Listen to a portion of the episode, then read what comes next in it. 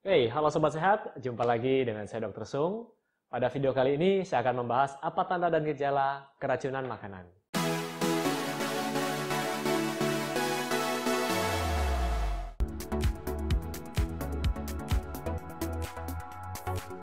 Nah, Sobat Sehat, keracunan makanan bisa terjadi pada siapa saja. Dan saya rasa Anda yang menonton video ini pernah mungkin sesekali dalam hidup Anda mengalaminya. Dan saya pribadi pun pernah mengalami keracunan makanan. Nah, untuk video kali ini saya akan membahas apa sih tanda-tanda dan gejala bila seseorang terkena atau bila seseorang mengalami keracunan makanan.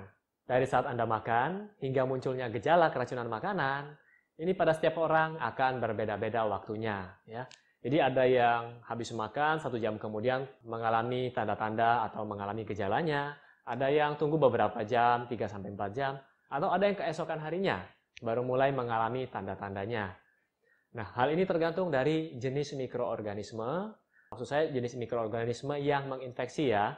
Kemudian banyaknya makanan yang ada makan, ya, makanan yang terkontaminasi tadi, seberapa banyak sih yang ada makan, dan satu lagi, daya tahan tubuh orang tersebut. Daya tahan tubuh Anda ya tentunya. Jadi kalau orang daya tahan tubuhnya kuat, mungkin makan yang terkontaminasi tapi sedikit, tentu saja gejalanya tidak akan muncul atau tanda-tandanya tidak akan muncul. Nah, bagi orang yang daya tahan tubuhnya lemah, mungkin ada minum obat-obatan yang menurunkan daya tahan tubuh, kemudian terkena makanan yang terpapar atau terkontaminasi mikroorganisme yang menginfeksi, akhirnya muncul gejala-gejalanya dengan cepat. Nah, tanda dan gejala yang terjadi apa saja? Jadi, yang pertama, Anda mungkin bisa mengalami yang namanya kram perut, ya. Kram perut dari uh, kram yang sesaat ataupun berlangsung lebih lama. Disertai dengan mual, muntah, kemudian diare. Nah, ada yang nanya, dok, saya ini mencret satu kali, apakah itu sudah termasuk diare? Nah, di sini diare itu kalau Anda buang air besar lebih dari tiga kali, ya, dengan konsistensi yang cair baik itu disertai darah ataupun disertai lendir. Nah, ini perlu mendapatkan perhatian khusus untuk komplikasi dari diare, yaitu dehidrasi. Nanti saya akan jelaskan apa itu dehidrasi. Gejala selanjutnya adalah mual sampai muntah, kemudian demam, menggigil, badan lemas, nafsu makan hilang, ya terutama pada anak-anak. Mereka sampai rewel, bahkan sampai tidak ada tenaga lagi untuk menangis. Nah, ini perlu mendapatkan perhatian khusus. Biasanya pada orang dewasa, jika mengalami keracunan makanan, gejala yang muncul bisa berlangsung beberapa jam dan biasanya akan sembuh dengan sendirinya. Mungkin Anda ke toilet satu dua kali, habis itu sudah lega. Dan hal seperti ini tidak perlu mendapatkan penanganan khusus. Namun ada juga beberapa yang perlu mendapatkan penanganan khusus. Nah, di sini saya mau cerita dulu tentang diare. Jadi bagi Anda yang mengalami diare, sebenarnya yang perlu diperhatikan adalah cairan yang masuk, ya. Mungkin bagi Anda yang diare atau teman Anda, keluarga Anda ada yang diare, Anda boleh membuat larutan oralit, yaitu Anda bisa membuat dari gula 2 sendok dan garam setengah sendok. Larutkan di dalam air, kemudian diberikan kepada penderita diare. Ataupun Anda bisa beli di apotik larutan oralit yang sudah jadi. Ya, kalau tidak ada, Anda bisa juga membeli kelapa. Jadi gunakan air kelapa untuk mengganti cairan dan elektrolit yang hilang karena diare. Kemudian kalau gejalanya muntah bagaimana? Nah, kalau ada yang muntah karena keracunan makanan, usahakan saat muntah posisinya duduk. Ya, agak sedikit menunduk terus muntah. Jangan diposisikan tidur saat muntah. Kenapa? Takutnya makanan akan masuk ke saluran nafas, ke saluran pernapasan, justru akan membuntu saluran pernapasan.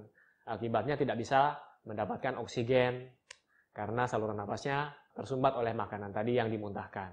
Oke? Nah, gejala-gejala yang perlu Anda waspadai dan harus mendapat harus cepat mendapatkan pertolongan medis atau harus segera Anda bawa ke rumah sakit, unit gawat darurat adalah seperti berikut. Yang pertama adalah jika Anda mengalami muntah hebat dan berlangsung lama terus-menerus, Anda minum air, kemudian muntah lagi, minum air lagi, muntah lagi. Nah, kalau seperti ini, Anda perlu dirawat di rumah sakit. Ya, Anda perlu mendapatkan cairan lewat infus karena Anda tidak bisa minum air, habis itu muntah lagi. Ya, Kemudian yang kedua adalah diare hebat. Biasanya diare hebat disertai dengan lendir dan darah. Sebaiknya Anda periksakan ke dokter atau ke rumah sakit. Apalagi kalau Anda diarenya terus-menerus dan tidak bisa minum. Maksud saya sudah tidak nafsu lagi untuk minum. Dalam artian, Anda yang diare ini tidak dapat mempertahankan cairan yang masuk. Jadi takutnya dehidrasi tadi. Kemudian yang ketiga adalah perubahan mental ya. Jadi perubahan kondisi mental misalnya Anda ngomongnya sudah ngelantur, kemudian bingung, kelihatan bingung ya. Nah, ini harus segera Anda bawa ke rumah sakit terdekat. Kemudian yang gejala berikutnya adalah pandangan mulai kabur, bicara tidak jelas, mengalami kejang-kejang, dan munculnya gejala dehidrasi sedang hingga berat. Jadi apa itu dehidrasi?